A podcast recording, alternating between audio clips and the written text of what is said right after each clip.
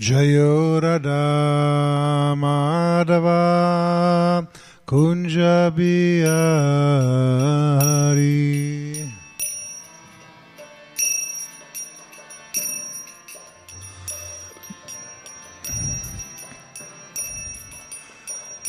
Jayo Radha Madhava Kunja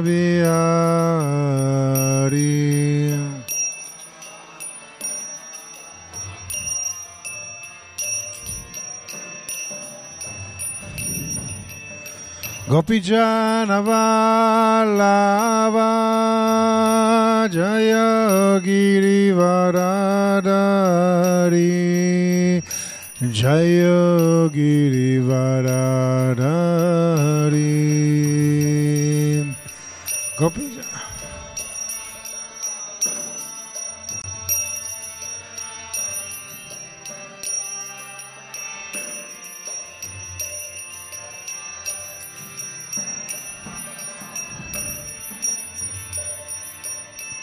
Gopijana Vallava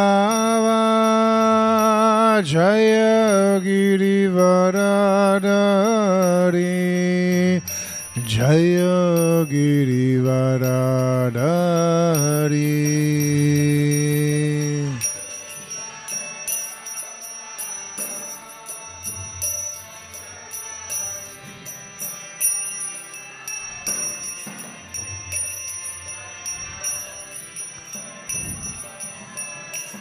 Jaya Yashodanandana Jaya Vraja Janaranjana Jaya Vraja Janaranjana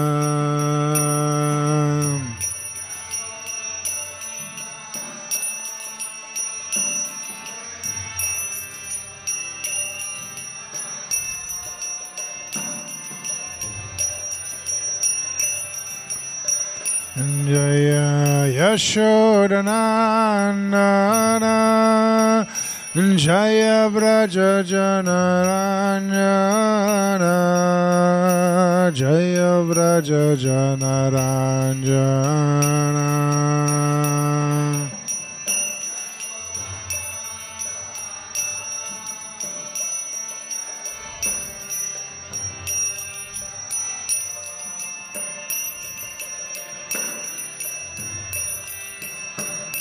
Jaya Yamuna Tiravanachari Jaya Kunja Bihari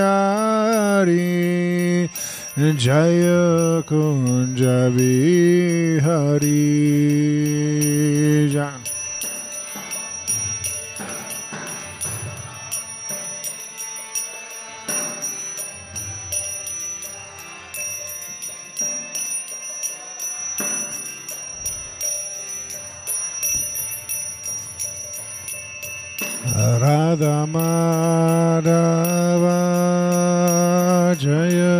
Kunja Bihari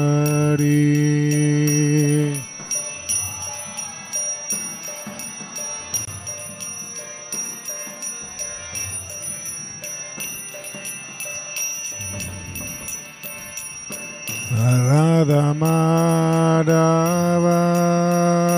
Jaya Kunja Bihari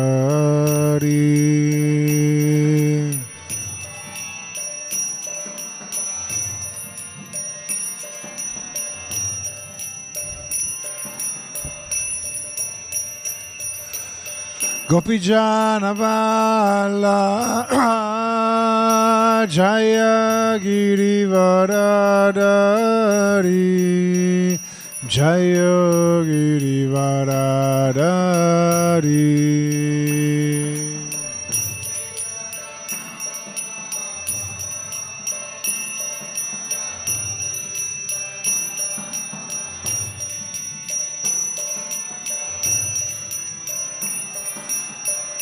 Jaya Yashodanandana Jaya Vraja Janaranjana. Jaya Vraja Janaranjana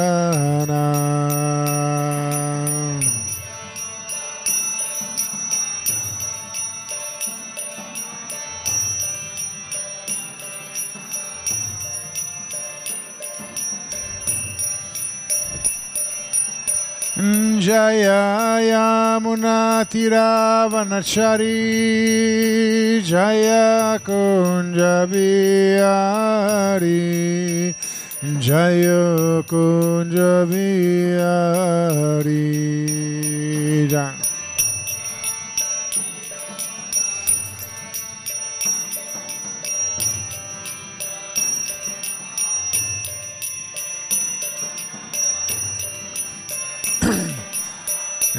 Jaya Radha Madhava Jaya Kunja Bihari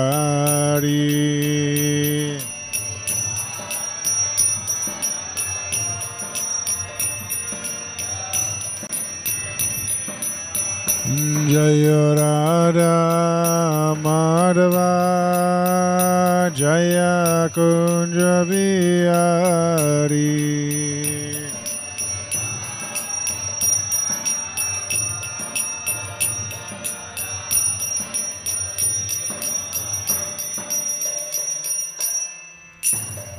Jai Sisila Damadava Ki Jai Shila Prabhupada Ki Jai.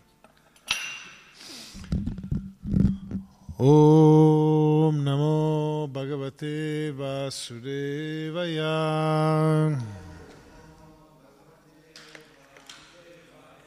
Om Namo Bhagavate Vasudevaya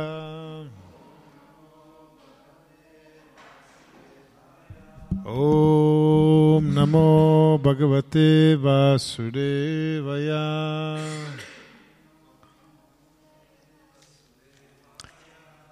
Allora, Hare Krishna, benvenuti a tutti all'incontro quotidiano con lo Srimad Bhagavatam. Un caro saluto anche a chi ci sta ascoltando via internet. Oggi siamo nel capitolo, nel canto ottavo, capitolo dodicesimo, intitolato L'Avatara Moini Murti confonde Shiva e leggiamo il verso 9 e poi anche quello 10 che è senza spiegazione. Allora, leggiamo il nome insieme. Tvam, quello è Brahma, eh? non è Brima. Tvam Brahma Kechi Davayanti Uta Dharmam Eke. Tvam Brahma Kechi Davayanti Uta Dharmam Eke. Eke Param Sandashato Purusham Paresham. Eke param samasato purusham paresham. Anye vayamti navashakti yutam param tvam. Anye vayamti navashakti yutam param tvam. Kechim Mahapurusham Avyayam Atmatantram Kechim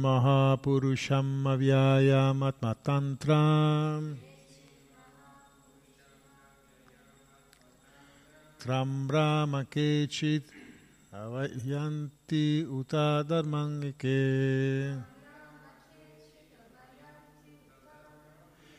Tvam Brahma Kechi Tavayanti Udadharma Meke Eke Param Sandashato Purusham Paresha Anye Vayanti Navashakti Yutam Parantva Kechim Mahapurusham Avyayam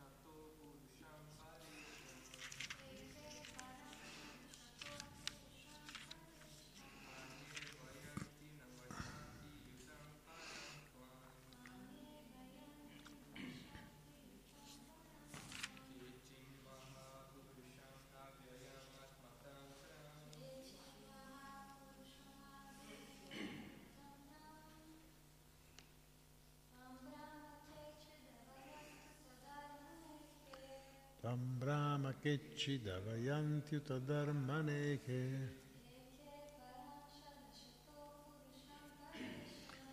Ke Param Samashato Purusham Paresh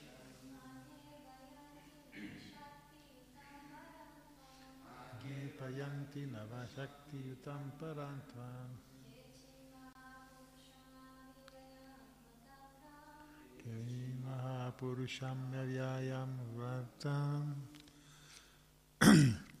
allora, siccome è molto lunga, leggiamo direttamente traduzioni di questo verso.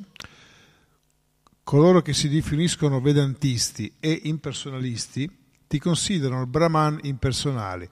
Altri conosciuti come filosofi, Mimam Shaka, ti vedono come la religione stessa i filosofi, Shankya ti considerano la persona trascendentale che è situata al di là della Prakriti e del Purusha e controlla perfino gli esseri celesti.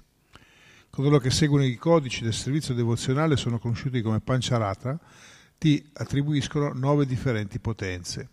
E i filosofi, Patanjala, seguaci di Patanjala Muni, ti vedono come Dio, la persona suprema, indipendente, che non ha uguali o superiori. Verso numero 10. Mio Signore, io che sono considerato il più grande tra gli esseri celesti, e Brahma e i grandi rishi guidati da Marici, siamo nati dall'influsso della virtù. Ma nonostante ciò siamo confusi dalla tua energia illusoria e non siamo in grado di capire che cosa sia questa creazione. Che dire dunque degli altri, come i demoni e gli esseri umani, che sono immersi nelle influenze inferiori della natura materiale, Rajoguna e Tamoguna? Come potranno conoscerti? Spiegazione di Sua Divina Grazia, Bhaktivedanta Swami Prabhupada. In realtà, nemmeno coloro che si trovano sotto l'influenza della virtù possono capire la posizione di Dio, la persona suprema. Che dire dunque degli esseri soggetti al Rajoguna e al Tamoguna, le influenze più basse della natura materiale? Come possiamo anche solo immaginare Dio la persona suprema? Sono numerosi i filosofi che cercano di capire la verità assoluta, ma soggetti come sono alle influenze inferiori della natura materiale e date le loro inveterate cattive abitudini, consumo di alcolici, di carne animale, il gioco d'azzardo e i rapporti sessuali illeciti, come potrebbero concepire l'idea di Dio, la persona suprema? Per loro è praticamente impossibile. Attualmente il Pancharatrika Vidi enunciato da Narada Muni costituisce l'unica speranza. Perciò Shilarupa Goswami ha citato il seguente verso del Brahma Yamala. Shruti Smriti Purana di Pancharatra Vidimvina Alkaniti Kiarer Bhaktire Uptashyaiva Kalpate il servizio devozionale al Signore, praticato nell'ignoranza delle scritture vediche autorizzate come l'Upanishad, i Purana e il Narada Pancharatra, non è altro che un inutile disturbo per la società. Bhakti Rasarmita Sindhu. Le persone che hanno raggiunto un livello elevato di conoscenza e sono situate nella virtù seguono le istruzioni vediche delle Shruti, delle Smriti e di altre scritture religiose, compreso il Pancharatika Vidi. Chi invece non si preoccupa di comprendere Dio, la persona suprema, secondo questa via, crea solo confusione. In di Kali sono sfruttati innumerevoli guru, ma poiché essi non fanno riferimento a Shruti, Smriti, Purana, Pancharatrika Vidi, stanno creando un grave perturbamento nel mondo per quanto riguarda la comprensione della verità assoluta. Chi invece segue il Pancharatrika Vidi sotto la guida di un maestro spirituale autentico può capire la verità assoluta è detto Pancharatra Krishna Shya Voktatu Bhagavan Swayam. Il sistema Pancharatra è stato enunciato personalmente da Dio, la persona suprema, proprio come la Bhagavad Gita, Vasudeva Samvarvidum Anja Shaiva. La verità può essere compresa soltanto da colui che ha preso rifugio ai piedi di loto di Vaishnava. Jamatam mante jivanam mama prapadyante vasudeva sarvamiti samahatma sudurlaba. Dopo, in numerose nascite e morti, colui che ha la vera conoscenza si sottomette a me, sapendo che io sono la causa di tutte le cause e tutto ciò che esiste. Un'anima così grande è molto rara. Solo coloro che si sono sottomessi ai piedi di loto di Vasudeva possono comprendere la verità assoluta. Vasudeva Bhagavati Bhakti Yoga Prayojita Janayanti Vairagyam Gyanam Chaya Dahaitukam. Chi offre un servizio devozionale a Dio, la persona suprema, Sri Krishna, acquisisce subito per la sua grazia la conoscenza e il distacco dal mondo. Perciò Vasudeva, Bhagavan Sri Krishna, ci insegna personalmente nella Bhagavad Gita Sarvadharman Parityaja, Manekam Saranam Vraja. Lascia ogni forma di religione e abbandonati semplicemente a me. Bhakti Mamma Bijanati Yavanchachasmi Tattvata. Si può conoscere il Signore Supremo così com'è solo attraverso il servizio di devozione Dio la persona suprema non può essere compreso veramente nemmeno da Shiva e Brahma e tanto meno dagli altri esseri, ma può essere compreso attraverso il, servi- il metodo del Bhakti Yoga. Maya Parta Yoga Jana Madi Ashraya Asamsaya Samargram Mami Yata Gyajnasi Takchuru. Se si pratica il Bhakti Yoga prendendo rifugio in Vasudeva, Krishna, sarà sufficiente ascoltare Vasudeva che parla di se stesso per raggiungerne la comprensione completa. In realtà è possibile comprendere Krishna perfettamente. Samagram. Om Gyanati Mirandasya Gyananjana Sarakaya Chaksurumiritam Gyanatasmai Shri Gurave Namaha Sri Chaitanya Manubhistam Stapitam Yana Bhutale Svayam Rupa Katamayam Dadati Shvapadantikam Vanchakalpatarubhyascha Kripa Sindubhya Eva Cha Patitanam Pavanebhyo Vaishnavebhyo Namo Sri Krishna Chaitanya Prabhu Nityananda Sri Advaita Gadadara Sivasati Gaura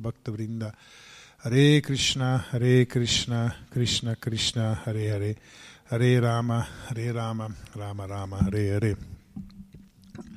Quindi noi vediamo qua che Shiva stesso fa queste, queste affermazioni. Lui descrive tutte le modalità attraverso le quali le persone cercano di andare a comprendere eh, Krishna, di comprendere la verità assoluta. E vediamo che chi lo considera come il caso del, del, dei Mimanshaka, chi lo considera semplicemente qualcuno che ha organizzato dei principi attraverso i quali il mondo si regge su se stesso. In sostanza che significa? Dice, tu agisci, il mondo risponde a te nella misura in cui tu lo fai. Se fai del bene, il mondo ti risponderà del bene, se fai del male, il mondo ti risponderà del male.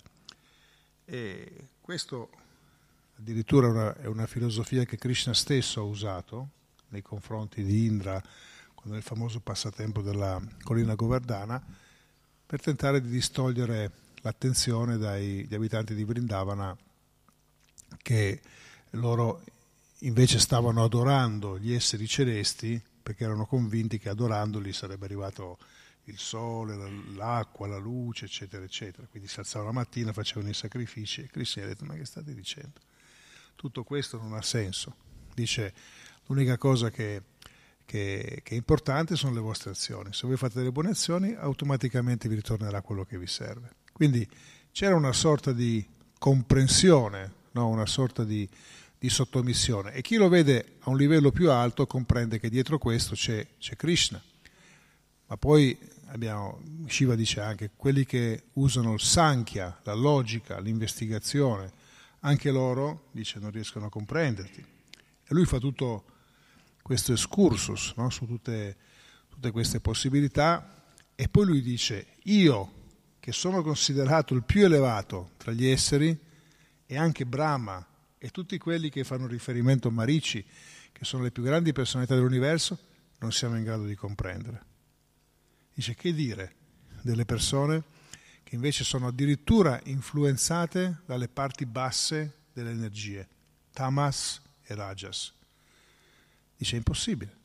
Questi pensano, pensano di riuscire a comprendere la verità assoluta e invece non comprendono assolutamente nulla e fanno una confusione pazzesca. E cerchiamo di andare a capire cosa significa questa affermazione eh, di Shiva. Pensate, Bhaktivedanta Thakur, lo dicevo già qualche tempo fa, lui spiegava come in origine la conoscenza assoluta è pura ed è una, non ci sono tante, tante comprensioni, tante, non ci sono delle diverse comprensioni, non ci sono diverse forme di religione, non ci sono diversi metodi, è uno, uno il metodo è semplicemente uno e questo vale per tutti. Nel momento in cui però questa conoscenza assoluta si entra in contatto con le culture o con le interpretazioni delle persone, questa incomincia a modificarsi, perché ognuno parte, questo, da, questo parte dalla, dalla realtà, che ognuno ha una comprensione diversa delle cose. E quindi quando questa comprensione diversa viene collettivizzata con queste persone che stanno lì intorno, si vede che alcuni aspetti vengono presi in seria considerazione, altri sono presi di meno. Alcune regole possono essere utilissime per poter alzare la coscienza delle persone in un certo ambito, altre sono scontate. Alcune cose che sono assolutamente necessarie da sottolineare in certe parti del mondo non lo sono per nulla da altre parti. Faccio un esempio pratico. Vedete che noi abbiamo tra le dieci offese del, del Mamantra che è quella di non mettere gli esseri celesti e Krishna sullo stesso piano. Allora, quando un occidentale si legge questa cosa, dice, ma che sta a dire? Cioè, perché mi devi dire questa cosa? Ma chi ci crede agli esseri celesti? Noi gli esseri celesti pensiamo al massimo alla mitologia dei romani, dei greci, Zeus, però queste erano delle allegorie perché volevano far crescere la gente. Questa è la, è la, la comprensione diffusa che un, che un occidentale può avere sono cose del passato, queste, eh, ma di fatto non, non, non esistono, non, non, abbiamo nulla a che fare. Dio è Dio e questi esseri celesti, che sia, ammesso che siano esistiti, non sono Dio, sono un'altra cosa, sono questi esseri superiori, chiamali come vuoi. E quindi non ha quasi senso andare a parlare di questo in Occidente. Ma se voi andate in India o se andate in Oriente, scoprirete invece che loro sono fortemente collegati connessi con questa comprensione degli esseri celesti. E siccome loro hanno questa profonda comprensione che ogni cosa, che in realtà è così, questo, che esiste in questo universo, è amministrata da qualcuno, loro spesso vogliono ingraziarsi le, le, diciamo, i favori di, di questa persona e gli offrono appunto regali, oblazioni, preghiere, eccetera. Per ottenere che cosa? Per ottenere dei benefici materiali. Addirittura molte persone avvicinano anche Shiva, avvicinano Brahma per chiedergli delle cose materiali. Generalmente le persone avvicinano loro per questo. E Shiva, che è molto misericordioso, gliele dà le cose materiali. E diciamo che cerca di dargliele in un modo in cui le persone possono poi evolversi. Infatti c'è sempre anche nelle preghiere rivolte verso Shiva questo riflesso che porta alla verità assoluta. E anche se non, se non porta alla verità assoluta, porta a lui, ma lui è poi questo, Shiva è questo che, che stiamo leggendo adesso, in cui riconosce Krishna come la persona suprema. Fa sì che delle persone si riferiscano a lui, ma quando queste persone maturano, evolvono, lui, lui li aiuta li spinge verso Krishna. E viene fatto un punto importante, Prabhupada dice, anche, anche il verso dice, non è che con la virtù, semplicemente tu ti sei situato ad un livello più virtuoso, tu puoi comprendere la verità assoluta. Non è scontata la cosa. Tante persone dicono sono buono, sono bravo, non causo danno alle altre persone, agli altri esseri viventi, sono rispettoso con l'ambiente. Cioè ho creato una situazione armonica e serena all'interno di me stesso, cerco di crearla intorno a me e quindi automaticamente io sono una persona fortemente spirituale, sono connesso con Dio, sono connesso con il divino. E Prabhupada dice, attenzione che non è proprio così. Tu puoi avere una coscienza più elevata e questo è importante, questo è un prerequisito essenziale. Però questo non è sufficiente per poter andare a comprendere Krishna. Bisogna stare attenti a non confondere una piattaforma della virtù con una proiezione della nostra mente in cui pensiamo che facendo determinate cose siamo a posto così. vedete, dispiace dirlo perché noi non, non, parliamo mai di nessuno, ma questo di altre, di altre tradizioni religiose, ma questo che sta avvenendo fra pochi giorni è un evento importantissimo che coinvolge tutto il mondo, fra qualche giorno abbiamo il Natale, no? e, o come da altre parti nell'altro mondo ci sono, ci sono altre ricorrenze. Che cosa c'è del Natale? Cos'è rimasto del Natale? Qual è il messaggio che dava Gesù? Che messaggio dava? Amare Dio, amare gli altri. Questo era il messaggio. Cos'è questa festa? Sapete quanto, eh, quanto viene speso nel mondo nei prossimi, nei, nei prossimi pochi giorni? 3 eh, milioni, no 3 miliardi, scusate, una cifra inimmaginabile comunque, 3, 3, se non sbaglio sono 3 milioni di miliardi di dollari, qualcosa del genere.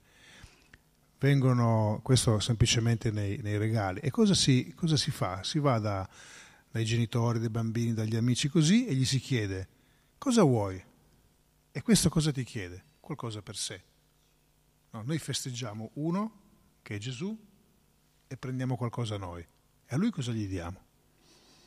La maggior parte delle persone gli dà proprio nulla a Gesù, niente, semplicemente vanno, qualcuno, eh, qualcuno sicuramente è sincero, questo bisogna, bisogna riconoscerlo e, e, gliene rendiamo atto. E molti cosa fanno? Molti semplicemente al massimo qualcuno se ne va durante, dura, a, a, alla messa a sentire, a sentire un sacerdote che parla e, e, la cosa finisce lì. E poi c'è tutta questa festa incentrata su se stessi, questi, questi grandi banchetti, questi grandi festeggiamenti, questo grande godimento sensoriale. E già.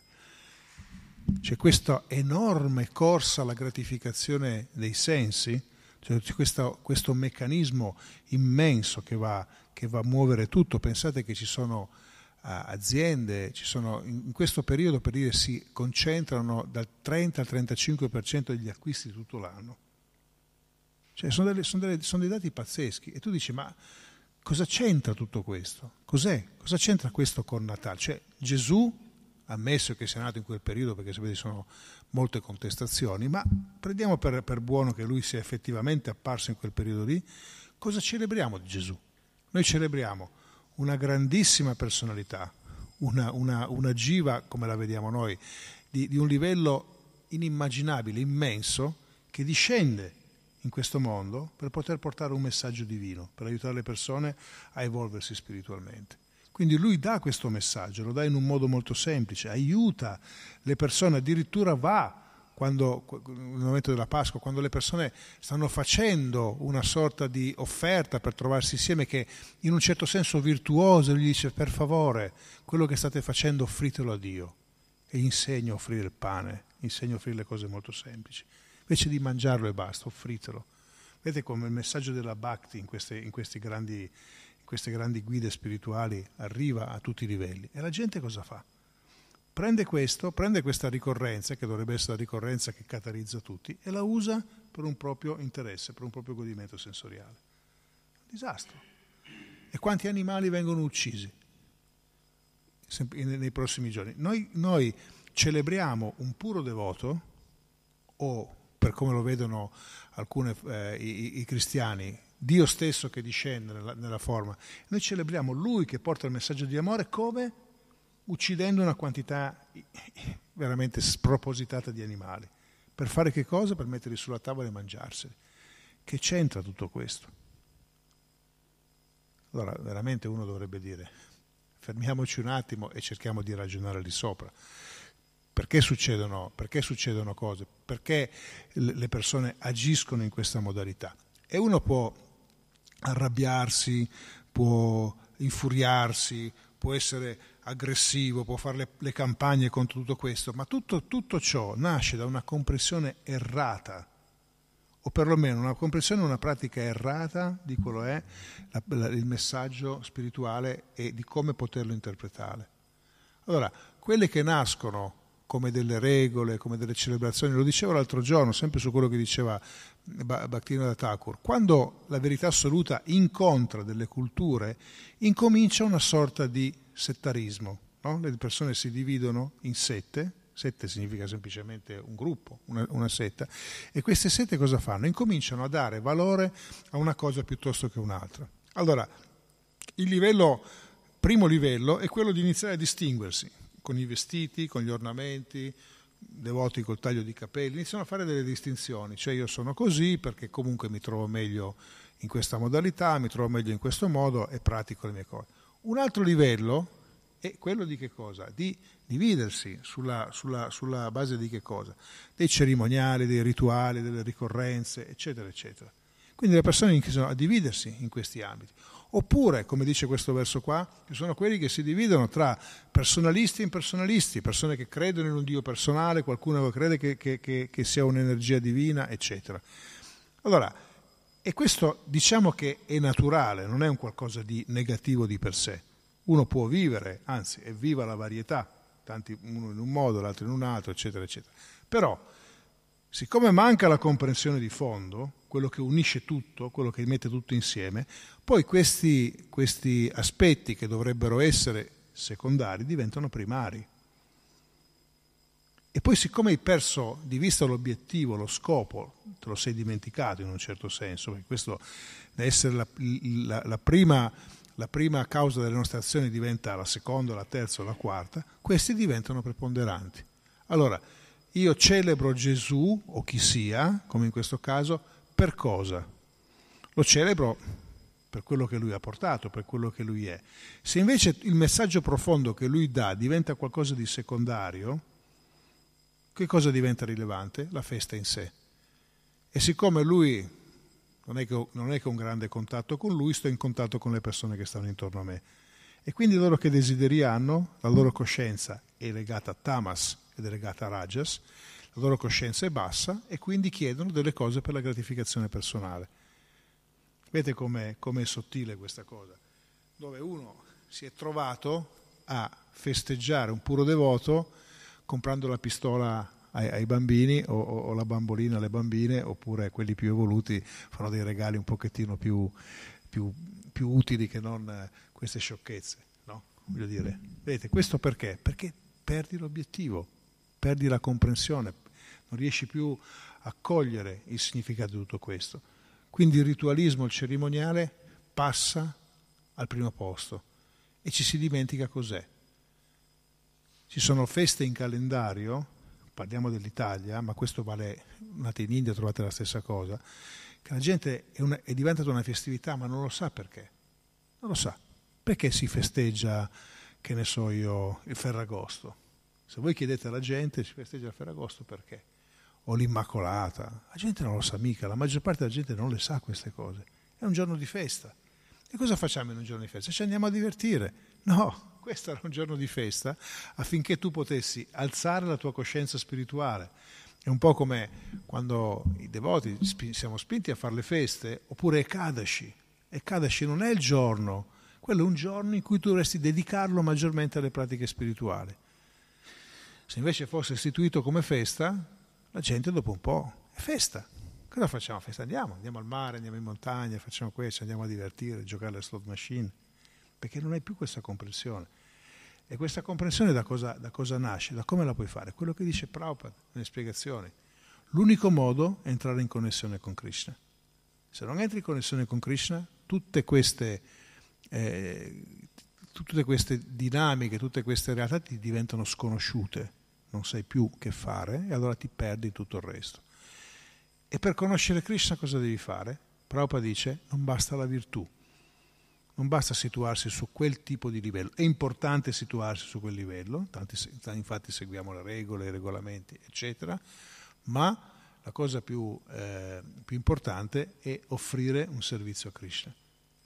E questo viene ripetuto costantemente nella Bhagavad Gita, nel Bhagavad, nel Cittadina Charitamrita, in tutti i testi sacri viene detto, se voi volete entrare in contatto, in conoscenza con Krishna, offritegli un servizio.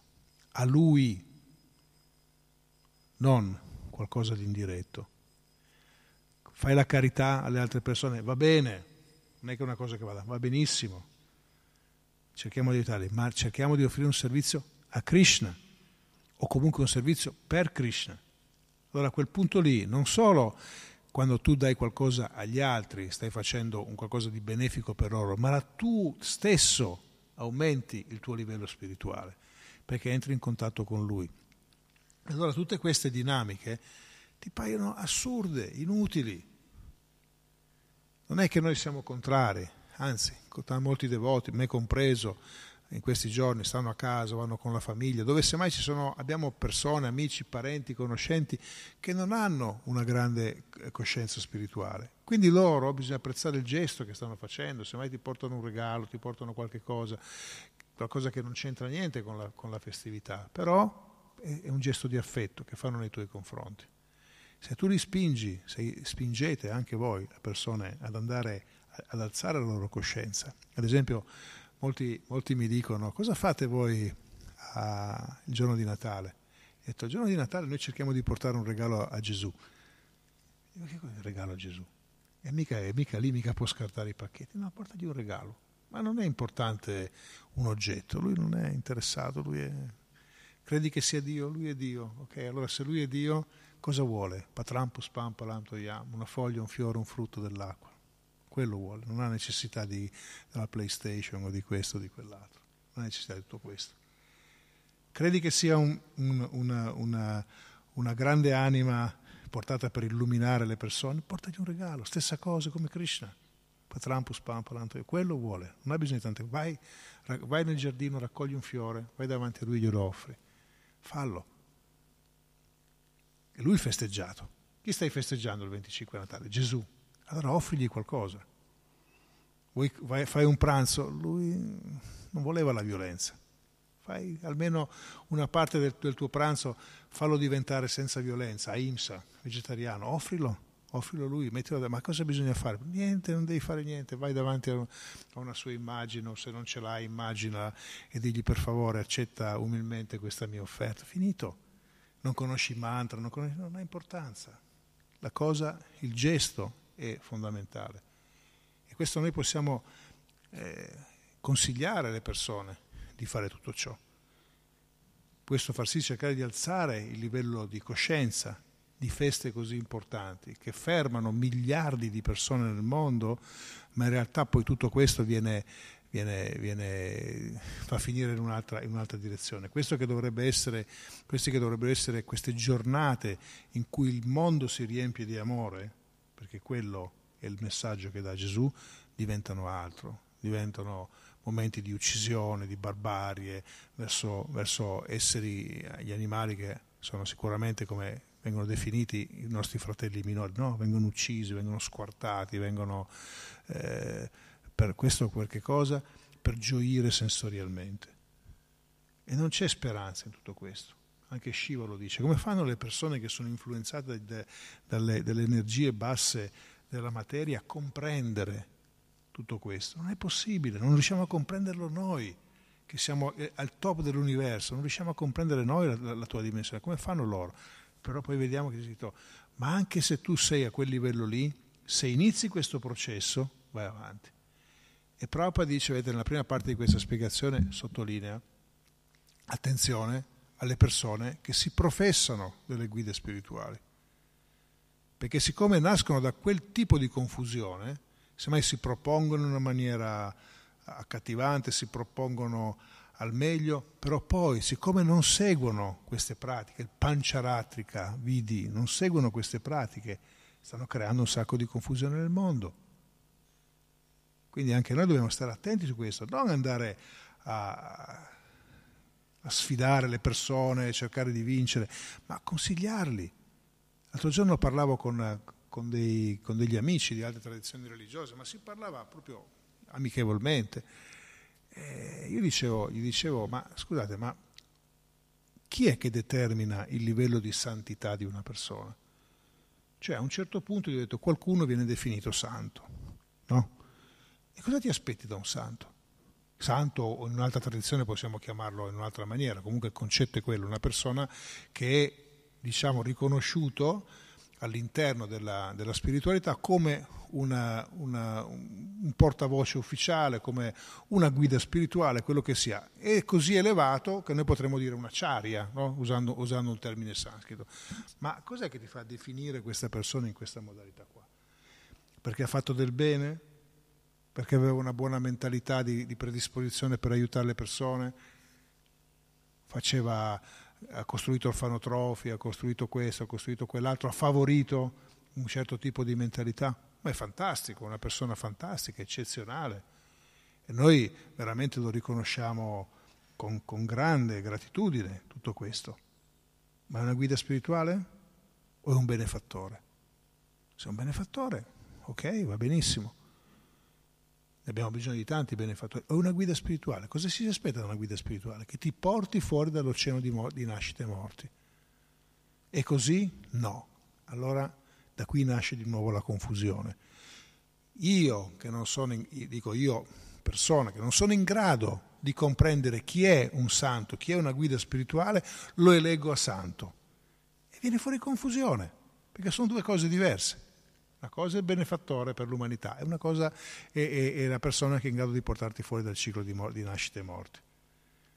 Vedete come, come sia sottile creare confusione, come dice Prabhupada. Ma questa persona qua seguiva il Pancharati Kaviti? No, ma quello lo, lo seguono gli indiani. No, Pancharati Kaviti non è per gli indiani, non è un qualcosa che è catalogato per gli indiani. Narada Muni è mica indiano, anzi, se vediamo Narada Muni nella raffigurazione non ha neanche la pelle scura, è proprio bianco proprio bianco, quindi voglio dire, allora cos'è un occidentale?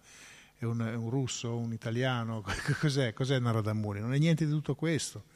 Non sta parlando di, di una filosofia per gli indiani, sta parlando di una filosofia per tutti, dove c'è un processo di elevazione della propria coscienza e della coscienza collettiva per produrre una trasformazione. Allora tu segui quello, diventi autorizzato. Non segui quello, vai di testa tua con le interpretazioni e sei influenzato dalle, dalle, dalle energie basse della natura materiale, fai confusione. Allora, tanti ci dicono, ma qual è lo scopo del vostro, del vostro movimento, del movimento per la coscienza di Krishna? E io quando posso parlare gli dico, ma sai, noi non è che siamo qua per portare, perché molti dicono, ah, siete induisti. Sì, ok, va bene, siamo induisti. Noi non siamo qua per portare l'induismo perché per noi l'induismo non è differente dal cristianesimo, dal, dal, dal buddismo, da quello che sia. Ovviamente sono delle interpretazioni filosofiche diverse. Noi siamo qua, Prabhupada, il signor Chaitanya è venuto per portare questo messaggio profondo, che non c'entra niente con una catalogazione religiosa. Questo è il nostro scopo. Allora quando Prabhupada diceva, ma se tu segui una, una, una qualcuno gli chiedeva, ma io se devo, seguo una tradizione religiosa devo lasciarla per venire con voi? La prova diceva no, tu continua, aggiungi semplicemente Krishna, ma se tu aggiungi Krishna inizi a servire Krishna, poi cosa succede? Krishna diventa dentro del tuo cuore, diventa parte di te stesso.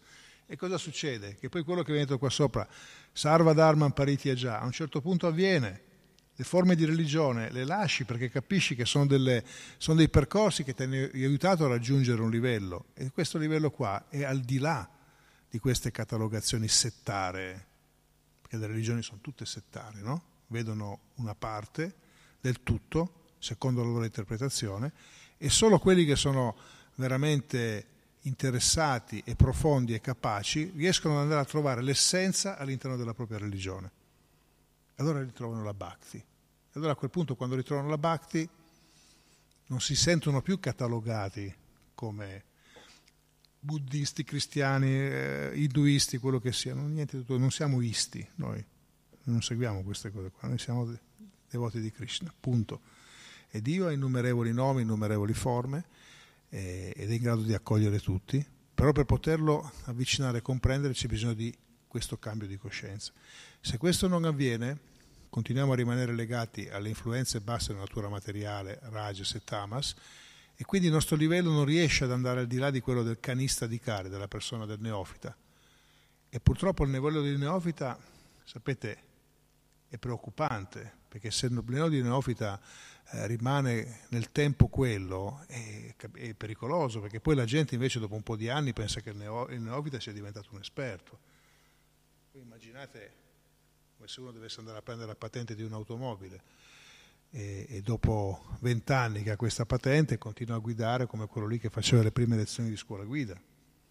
Cioè la gente dice, ma questo è vent'anni che ha la patente, capace a guidare, no? Questo non è capace perché è sempre lì, pericoloso, perché tu pensi che lui sia capace, quindi lo consideri come, come uno come tanti altri, invece quello non è capace, è un pericolo, solo che la P di principiante l'ha tolta perché dopo un periodo deve toglierla. invece lui è rimasto sempre lì, ha preso una, un certificato, ha preso una, un'abilitazione, strappandola con i denti, come si dice, ma è sempre a quel livello lì, questo è un pericolo. Quando vai per la strada e trovi uno così, non lo sai, mai ti gira improvvisamente. Vedete? Voi quando c'è scritto principiante, state attenti, quando vedete la P su una macchina, dite oh, aspetta un attimo, questo qui non si sa come si comporta, allora stiamogli a un metro di distanza in più. Ma quando non vedete più quell'immagine, dite questa qui è una persona che è capace. E questo succede con, molte, con molti religiosi. Tu pensi che siano capaci, invece loro sono ancora a quel livello lì, influenzati da Tamas, da Rajas, con una comprensione diversa, si concentrano sugli aspetti esteriori e, e non vanno all'essenza. E questo è un problema, confonde la società, quello che dice Prabhupada. Prabhupada non, è, non si mette su di un piedistallo e dice io so e voi state zitti e ascoltate. Prabhupada dice, dice queste cose, la verità. Vuoi andare avanti? Segui questo processo. Non segui questo processo? Cosa stai seguendo? La tua mente? La mente di qualcun altro? Delle regole? Le regole diventano il fine? O le regole sono un mezzo? Se le regole non producono una trasformazione, cosa servono?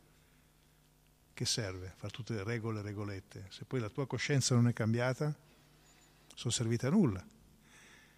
Allora poi ti arriverà qualcuno che vorrà mettere ancora altre regole, perché dice quelle non sono poi, no, mettiamone ancora, ma l'hai capito cosa serviva la regola? L'hai capito? No, però la seguo. Ok, la segui perché sei un neofita, all'inizio non capisci, lo segui, poi devi capirla, perché se non la capisci cos'è la... e se, e se non produce un cambio di coscienza all'interno di te stesso non serve a niente, anzi porta a un irrigidimento, perché poi tu pensi che quelli che non seguono le regole sono tuoi nemici. No, allora cosa fai? o li fai diventare amici, cerchi di convertirli alla tua regola, oppure se non ci riesci li combatti perché sono persone diverse da te. E questo è quello che succede con le religioni del mondo, perché non hanno capito l'essenza, perché non coltivano il servizio a Krishna, non coltivano l'amore per Dio, non c'è realizzazione, quindi diventa tutto concentrato sull'aspetto esteriore. E poi all'interno di quello ci sono quelli ad un livello molto basso, che usano la religione per la propria gratificazione sensoriale e quelli che sono a un livello più virtuoso che la vivono meglio sicuramente, ma Prabhupada dice non è sufficiente neanche quello per poter comprendere la verità assoluta, bisogna andare oltre tutto questo. Già esce la Prabhupada, chi? Se abbiamo qualche minuto, se avete qualche commento, domanda, riflessione, correzione. Prendi, prendi il microfono così ti, sei, ti sentono anche in radio.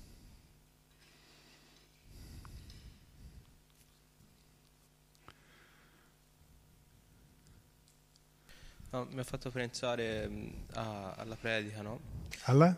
A, alla predica, come mm, nonostante in tutte le tradizioni ci sia la Bhakti, solo, penso che solo la coscienza di Krishna abbia un, un metodo adatto a quest'era, ovvero il canto dei santi nomi, perché alle persone puoi parlare anche per ore, poi almeno che tu non sia una rara, rara personalità che riesce a cambiare le persone, però di queste personalità ce ne vorrebbe a migliaia e ce ne sono veramente poche.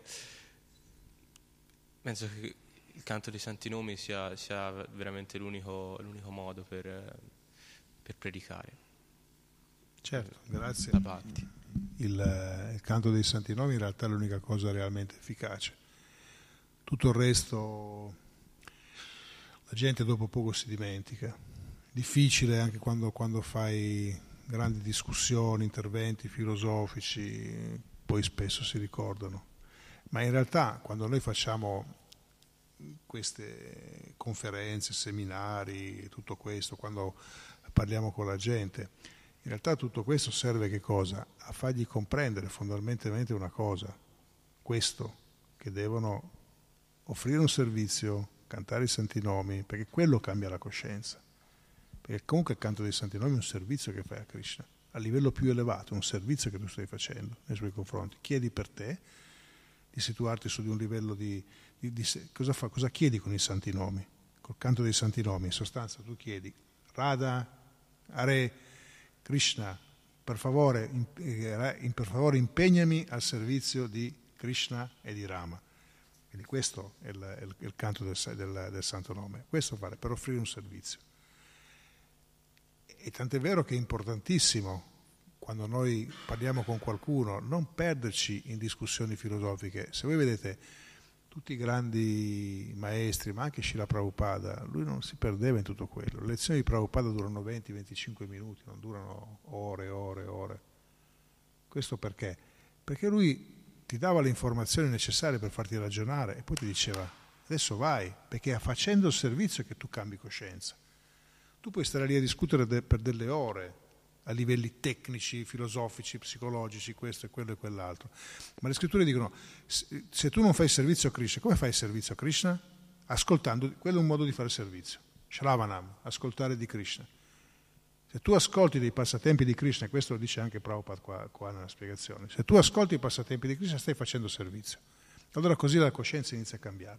Ci mettiamo a discutere per ore su tutta una serie di aspetti tecnici, filosofici, ma non c'è Krishna di mezzo, può aiutare le persone, sicuramente le aiuta, a predisporre la loro mente in un'altra maniera. Di, di solito più uno ha la mente complicata e più necessita filosofia per metterla a posto, per, per aggiustarla. No? Invece con persone molto semplici invece vanno direttamente ad ascoltare i passatempi di Krishna, perché hanno un'altra predisposizione. E come noi sappiamo i diversi tipi di mente, di mentalità, non è che nascono così cioè uno se li è comprati nel corso delle vite precedenti, cioè avere una mente semplice che accetta Krishna facilmente da un punto di vista spirituale è molto più elevato che non avere una mente super articolata, super complessa che però fa difficoltà ad accettare Krishna. Da un punto di vista materiale viene, viene considerata più elevata il grande ricercatore eh, intellettuale, da un punto di vista spirituale no perché probabilmente quella persona che ha questa mente semplice l'ha già passata quella fase in cui deve fare tutta questa ricerca dentro. Quindi noi la vediamo da un altro punto di vista. E però per fare, che cosa alla fine? Fai servizio, Shravanam, Kirtana, Smana, tutti, tutti, i passaggi del, del servizio devozionale, ti avvicini a Krishna e cominci a comprenderlo. All'inizio quando uno sente parlare di Krishna prima cosa che pensa è mitologia, ah, queste storie, mitologia, allegoria. Va bene, ascolta di Krishna. E poi scopri che questa persona qua, dopo, dopo qualche tempo, inizia a comprendere che quello non è proprio così. Ma Prabhupada dice non lo puoi comprendere se tu non fai, se tu non fai questo passaggio, perché Krishna non si fa comprendere. Krishna stesso crea questo alone intorno. Lui non ha bisogno di venirti a dire cosa devi fare, ordinarti cosa devi fare, come qualcuno pensa. Dio è il capo, mi deve dare. Non è così. Dice io sono qua, mi puoi conoscere come tu vuoi, mi vuoi conoscere veramente, puoi farlo attraverso l'amore, attraverso il servizio, la devozione. Vuoi fare in un altro modo? Conosci degli aspetti veri, ma non quelli essenziali. Conoscere l'aspetti impersonale, vero. L'onnipervadenza dell'energia spirituale muove tutto l'universo, sostiene l'universo e Krishna è quello, sì, è quello, sì, è quello. Vuoi conoscerlo sotto l'aspetto personale? Cioè dialogare con lui, una persona? Quello lo fai solo in determinate modalità. E la cosa interessante è che Prabhupada dice questo addirittura va al di là dei guna. Se tu entri in questa, in questa dinamica, tu trascendi le influenze della natura materiale. Appena detto in questo verso. E ti situi a livello del più alto, a livello di quello spirituale del Brahman.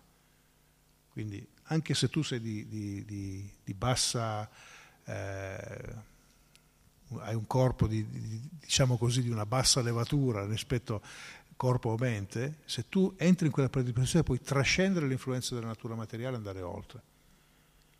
Quindi noi non siamo induisti nel senso classico di quelli che dicono il sistema delle caste, no tu sei brahmana, quello no, tu sei una donna, non puoi non è così. Perché questo lo, dico, lo dice Cristo stesso, se tu entri in questa dinamica trascendi l'influenza della natura materiale non devi aspettare di rinascere e diventare indiano come qualche, qualche, qualche induista sostiene, qualche indiano sostiene. Diciamo adesso sei occidentale, non puoi andare avanti, devi aspettare di rinascere in India. No, perché lo dice Cristo stesso. Che tu ti dedichi al servizio devozionale, trascendi le influenze della natura materiale, ti situi a livello più elevato. E questo lo puoi fare. Quindi prasada, parlare di Krishna, prasada, santi nomi, metterlo in contatto con eh, col messaggio del, del puro devoto, questo produce una trasformazione. Se no si, si vuole convincere le persone da un punto di vista intellettuale, è difficilissimo. Diventa la tua opinione contro loro, ma siccome la tua opinione non è condizionata da un tuo pensiero, è legata a quello che Krishna dice e loro non sono connessi con questo, non riescono a comprenderlo, devono fare un passaggio. Allora, come ha insegnato ad esempio Battisiddhanta, mentre parli fai un servizio, molto più utile fare così. Quando devi parlare con qualcuno, invece di sederti lì e parlare, è molto più utile che semmai lo porti con te dalle mucche e ti fai aiutare a fare qualcosa. E quello dirà, ma tanto parliamo, tanto fai qualcosa, non stai facendo qualcosa per te, stai facendo qualcosa per, per le mucche, per Villanelle, per Krishna. E questo qua, o questo o questa qua, inizieranno a, ad avere un cambio di coscienza dentro, perché stanno offrendo, anche se non se ne rendono conto, stanno facendo, offrendo un servizio a Krishna. E da lì inizia la loro trasformazione. Quindi in ultima analisi noi, il nostro scopo dovrebbe essere quello di impegnare le persone al servizio di Krishna. Può essere una cosa molto semplice, può essere una cosa più complessa, ma questo è vero che ci danno un aiuto, ma non è che lo facciamo perché ci danno un aiuto e basta, perché loro producono un cambio, diventano devoti. E non significa che diventano devoti nel, nel senso che entrano in un altro gruppo religioso piuttosto che in un altro, no, diventano devoti di Krishna. Ed è, una, ed è una, un qualcosa che loro fanno, che gli rimarrà per sempre. Perché noi sappiamo che il servizio devozionale non ha diminuzione. Tu fai una cosa ora, poi smetti per vent'anni di farlo e sarà sempre, tu quando tornerai indietro partirai sempre da quel punto lì. E questo perché qualcuno, come Prabhupada, è venuto e ci ha impegnato le persone nel servizio devozionale. Ha inventato ed inventiamo costantemente nuovi metodi per far fare il servizio devozionale alle persone. Oggi abbiamo internet, spingiamo le persone ad aiutarci con internet, a usare internet, domani ci sarà un'altra cosa. In qualche modo, anche se tutto potrebbe essere molto più semplice, usiamo le menti, l'intelligenza delle persone al servizio di Krishna. Avete detto che una delle cose, una delle qualità fondamentali del, del, del guru, del maestro spirituale, della guida spirituale, è che è sempre alla ricerca di nuovi metodi per poter impegnare persone nella coscienza di Krishna. Quindi anche l'espansione di questo movimento passa attraverso questo desiderio di coinvolgere più persone possibili. C'hai la barca a vela per andarti a divertire? Bene, andiamo, portiamo i devoti sopra, andiamo sopra, metti al servizio. Adesso sto dicendo una cosa estrema, non per dire qualsiasi cosa, intravedere la possibilità e impegnare le persone. Sei bravo a fare quello? Ok, vieni, dammi una mano per cortesia.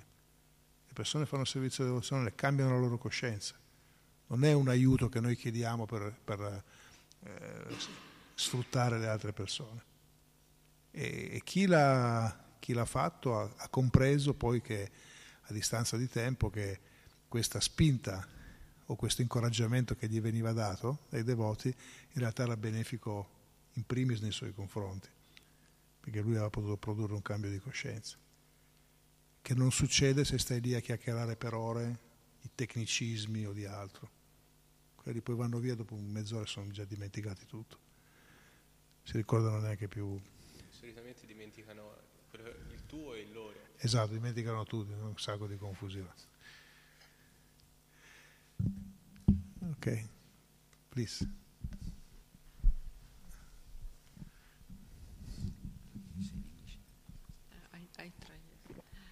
If I understand, uh, this Prabhu asked about preaching. You explain how to preach uh, properly, yes? Yeah. And thank you very much for your answer, for your example how to nicely preach. And um, I remember that um, before Sankirtana, every time um, our leaders, Sankirtana leaders, always say that, and we try also all time do this the best uh, preaching when be, before when we go to Sankirtana, we pray to Srila Prabhupada be good instrument in your hand, because we um, found so different people, and uh, some people can do uh, practical service, some people not have this understanding, not have this good mood, but I I have realizations if I pray like, please Srila Prabhupada, help me be instrument in your hand. Prabhupada's raw heart always help and show which kind preaching should be with individuality, with this, Yeah. with this, with this man. E allora Tirthamay Mataji dice, ah, ringrazia della, lez- della lezione e della risposta a questa, eh, sulla, sulla predica, quello che diceva appunto Battadriano, e diceva che anch'io quando facevo Sankirtan eh, mi, mi hanno insegnato che la cosa migliore quando usciamo a distribuire libri o a fare Sankirtan, che pregare Srila Prabhupada di darci l'intelligenza per essere strumenti eh, in modo da impegnare le persone nella coscienza di Krishna. E, e, e allora se facciamo questa preghiera di essere strumenti, di farci, da, concederci l'intelligenza, possiamo veramente toccare la coscienza, il cuore di tante, tante persone e, cominciare questa trasformazione. Thank you. È famosa la storia di Prabhupada quando erano nella, nella Second Avenue, che praticamente è, è entrato questo, questo ubriacone, insomma uno, uno che beveva, e i devoti l'hanno guardato male, l'hanno praticamente quasi... eh, insomma, non l'hanno, non l'hanno mandato via, non l'hanno neanche bene accolto, se disturbava, disturbava l'ambiente. E questo in realtà ha fatto, fatto il servizio che lui poteva fare è uscito, è uscito fuori, dopo un po' è ritornato con un pacco di carta igienica, no? che in realtà era una cosa che i devoti a quel tempo lì non usavano, che seguivano lo stile, lo stile indiano, neanche usavano que, que, queste cose. Quindi dicevo, arriva un ubriacone, ti porta un qualcosa di inutile, ma Prabhupada non, ha, non si è fatto minimamente dis, dis, distrarre da queste cose e l'ha subito ringraziato. Ha detto grazie che hai portato questo bel regalo Uh, ai, ai, devoti e Krishna. L'ha visto subito come un, come un, servizio devozionale. Quindi questa è la differenza. Il puro devoto in qualche maniera cerca sempre di far sì che le persone possano... E quello offre il meglio, il meglio che, che, che secondo lui è. Mi, mi ricordava una, una, un devoto tempo addietro che quando lui mi diceva che quando distribuiva i libri, a un certo punto è andato in una, in una salumeria, una macelleria, e questo gli ha comprato il libro ma poi gli voleva a tutti i costi fare un regalo no? a, a, lui, a tutti i costi gli voleva dare qualcosa, ma siccome lì vendevano solo carne, allora lui gli, voleva, gli voleva, regalare un salame. No? Ah, e, lui ci ha fatto dire, ma guarda, noi siamo vegetariani, e questa persona qua, lui mi ha detto, dice, alla fine l'ho visto, che era così convinto, che lui, lui mi stava dando il meglio che secondo lui aveva, era rimasto affascinato dal devoto, aveva preso il libro, ma oltre il libro, oltre le donazioni, voleva dargli ancora qualcosa. E gli ho detto cosa hai fatto? E lui mi ha detto, dice guarda io non so se ho fatto bene o ho fatto male, alla fine l'ho preso, questo salame, ha detto. E poi detto, ovviamente sono uscito fuori e poi lo, non so se l'ho, ho visto dei cani, mi ha detto gliel'ho dato o, o, quello che sia. Ha detto, dice, però dice, sono arrivato a un certo punto che nonostante abbia tentato di dissuaderlo più volte, ho visto che quella era l'unica cosa che lui mi poteva offrire e lo, e lo stava facendo con tutto il suo cuore. E dice che dobbiamo fare? Questo, questa è molto estrema la cosa, perché lui stava offrendo una cosa che noi non accettiamo, Krishna non accetta. Però questo devoto dice, in quel momento lì mi sono sentito di, di accettare il suo gesto, perché non aveva altro. Lui ha detto, ma non c'hai un cavolfiore, una patata, qualcosa? No, solo carne lì dentro. E diciamo che io la vedo così, un altro la può vedere in un altro modo. Io vedo che questo devoto è stato molto misericordioso nei confronti di questa persona, accettando un qualcosa che semmai non era proprio propriamente adatto, no? e, perché quella persona lì non poteva fare diversamente, non aveva gli strumenti per capire qualcosa di meglio, lui era lì, il suo mondo era quello. No? Ne racconto un'altra, meno drammatica, c'era una, una devota eh, tempo addietro che aveva fatto nella città dove, dove io abitavo, aveva fatto un ciclo di conferenze sulla Bhagavad Gita e quando è arrivato a questo ciclo di conferenze mi aveva invitato a tenere l'ultima lezione e poi aveva chiesto a tutti i partecipanti di preparare qualcosa di vegetariano e di portarlo, gli aveva, dato, gli aveva spiegato come dovevano fare.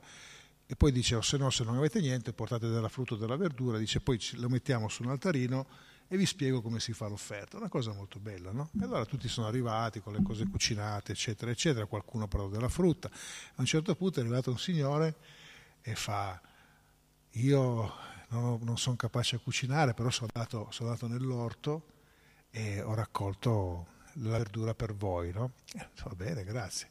Apriamo il piatto, praticamente quello che portato, e c'erano tut, tutti dei cipollotti freschi, appena, appena raccolti, no? allora lei mi ha guardato questa devota e mi fa, cosa facciamo? Io ho detto, ma come cosa facciamo? Detto, noi, non, noi, non, usiamo, adesso lo dico perché noi non usiamo le cipolle, l'aglio, no? E ho detto, certo, non, non, è una cosa, noi non possiamo utilizzarla. E ho detto, ok, senti, facciamo una cosa, la mettiamo nel, nell'offerta e poi mentre facciamo l'offerta gli chiediamo a Krishna di essere tollerante e poi dopo glielo spieghiamo a lui no? in, in, bella maniera. Infatti questa, questa persona eh, non l'abbiamo messo in imbarazzo, lui ha, lui ha dato il, il, massimo, per lui aveva, stava offrendo il meglio che aveva. No? Poi però gli abbiamo spiegato che ci sono del, degli alimenti che noi non prediligiamo.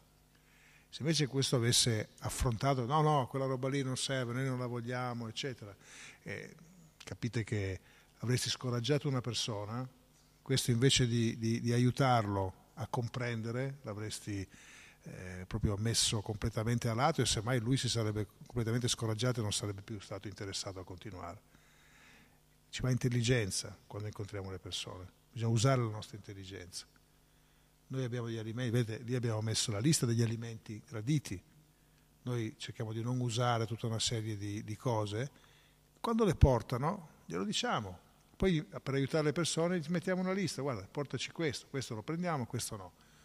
Però quando arriva qualcuno che non sa nulla, qualcosa di inaspettato, chiaro che qua si porta nel tempio delle, degli animali, eh, no, no, voglio dire, non siamo nella situazione però in qualche maniera cerchiamo di, di guidarlo e accettiamo questa sua offerta, piccolo o grande che sia. A volte ci sono delle persone che hanno, sono anche molto povere, hanno molto poco, eh, però Krishna non è che è interessato, quello mi porta tanto, quello mi porta poco, quello che gli interessa è il gesto di devozione. Quindi dobbiamo stare attenti e sempre allerta, pronti a coinvolgere le persone nel modo migliore. Jai Shira Prabhupada aqui.